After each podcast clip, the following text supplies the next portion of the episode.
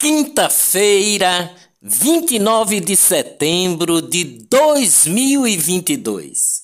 Brasil vai crescer mais que a China pela primeira vez em 42 anos, disse o ministro Paulo Guedes da Economia em entrevista ao Flow Podcast. O Banco Mundial confirma a fala de Paulo Guedes. O PIB do Brasil tende a crescer mais que o da China. A nova previsão do Banco Mundial é que o PIB, Produto Interno Bruto da China, cresça só até 2,8% ou menos em 2022. O Banco Internacional UBS, um dos principais no setor de investimentos, com 160 anos de atividades e líder de mercado no Brasil, elevou a previsão de crescimento para a economia do Brasil. Segundo o UBS, o Brasil vai crescer 2,8% em 2022. Indústria registra deflação recorde, mostra o IBGE a queda de preços para a indústria chegou a 3,11% em agosto. Olá, eu sou o jornalista Ivan Maurício e estas são as notícias mais importantes do dia. Tudo o que você precisa saber para ficar bem informado em apenas 10 minutos. Médico pernambucano Jarbas Barbosa é o novo diretor-geral da OPAS, braço da OMS, Organização Mundial da Saúde, nas Américas. O médico sanitarista já foi presidente da Anvisa e ocupou cargos no Ministério da Saúde nos governos do PT e PSDB. O novo diretor terá um mandato de cinco anos e poderá ser reeleito uma vez. A posse acontecerá no dia 1 de fevereiro de 2023. Economia no Brasil. Os preços do querosene de aviação terão redução de 0,84% nos valores de venda para as distribuidoras a partir do próximo sábado, dia 1 de outubro. A informação foi divulgada ontem pela Petrobras. Finanças do Brasil. Dólar à vista caiu ontem 0,52% e fechou em R$ 5,34. Bolsa de Valores de São Paulo, a Ibovespa, teve leve alta.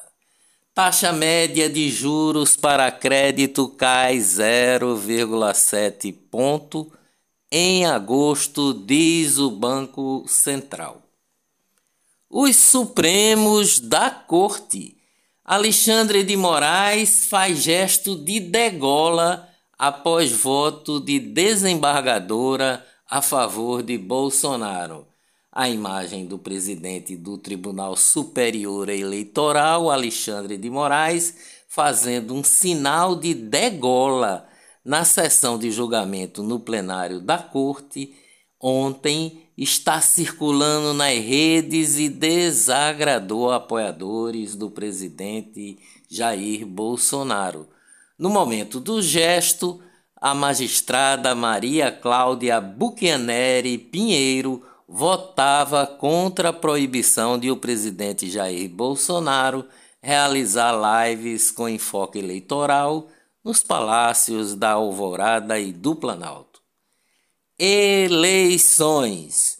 Juiz Sidney Alves Daniel, da Vara da Fazenda Pública de Petrolina, em Pernambuco, constatou fraudes contábeis na licitação para a escolha da empresa de transporte público do município e declarou inabilitada a empresa escolhida em 2019, ainda na gestão do prefeito Miguel Coelho. Sugeriu a rescisão do contrato e determinou a abertura de um novo processo licitatório. Essa licitação dos transportes em Petrolina é bastante citada na propaganda do candidato a governador Miguel Coelho. Ex-prefeito de Santa Cruz do Capibaribe, Edson Vieira, candidato a deputado federal, estadual pela União Brasil nestas eleições, foi condenado pela Justiça a 12 anos de inelegibilidade. O juiz Moacir Ribeiro da Silva Júnior determinou a suspensão dos direitos políticos e uma multa de um milhão seiscentos e oitenta e cinco mil reais por supostos atos de improbidade administrativa na ação que apura um escândalo envolvendo a KMC Locadora. PL faz alerta para vulnerabilidades das urnas eletrônicas. De acordo com o partido, o Tribunal Superior Eleitoral estaria deixando nas mãos de alguns técnicos, abre aspas, um poder absoluto de manipular resultados das eleições sem deixar qualquer rastro, fecha aspas.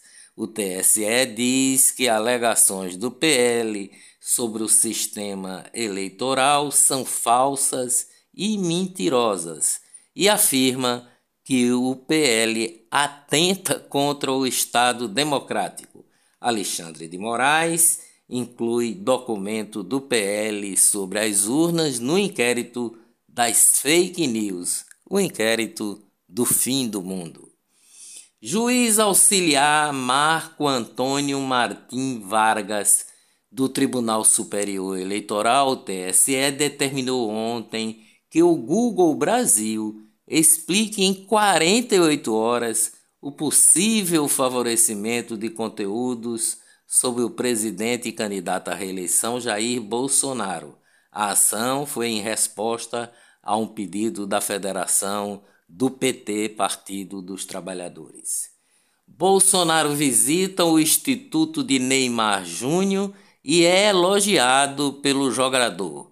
O presidente conversou brevemente por chamada de vídeo com Neymar. Lula afirma que já andou armado uma garruchinha 22. No início do mês, ex-presidente havia dito que nunca precisou usar arma para se defender. Tribunal Superior Eleitoral, TSE, manteve por unanimidade na sessão plenária de ontem o indeferimento do registro da candidatura de Wilson Witzel, do PMB, ao governo do Rio de Janeiro.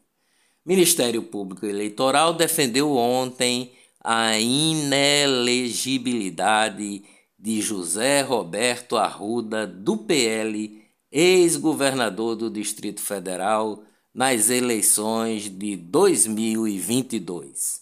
A ministra Carmen Lúcia, do Supremo Tribunal Federal, rejeitou um recurso apresentado pela defesa do ex-governador da Paraíba, Ricardo Coutinho, que tentava reverter a sua inelegibilidade. O político é candidato ao Senado pelo PT e afirmou que vai recorrer da decisão da magistrada. Ex-ministro do STF, Marco Aurélio Melo, diz que não irá votar para presidente em condenado por crime contra a administração pública. Juiz eleitoral vai ao Tribunal Regional Eleitoral da Bahia em carro com propaganda de ACM Neto. Pedro Godinho deixou o carro no estacionamento do tribunal e o presidente da corte disse que o fato, abre aspas, macula a imagem, fecha aspas, do TRE. Justiça Eleitoral obriga deputado Felipe Barros, do PL do Paraná, a retirar bandeiras do Brasil de seu comitê. Em protesto, Felipe Barros optou por colocar um banner preto com a seguinte frase: abre aspas, por ordem da Justiça Eleitoral, as bandeiras do Brasil foram retiradas. Covid no Brasil, média móvel de mortes por Covid fica abaixo de 50 após mais de 900 dias. Dias melhores virão, com certeza. Até amanhã, se Deus quiser.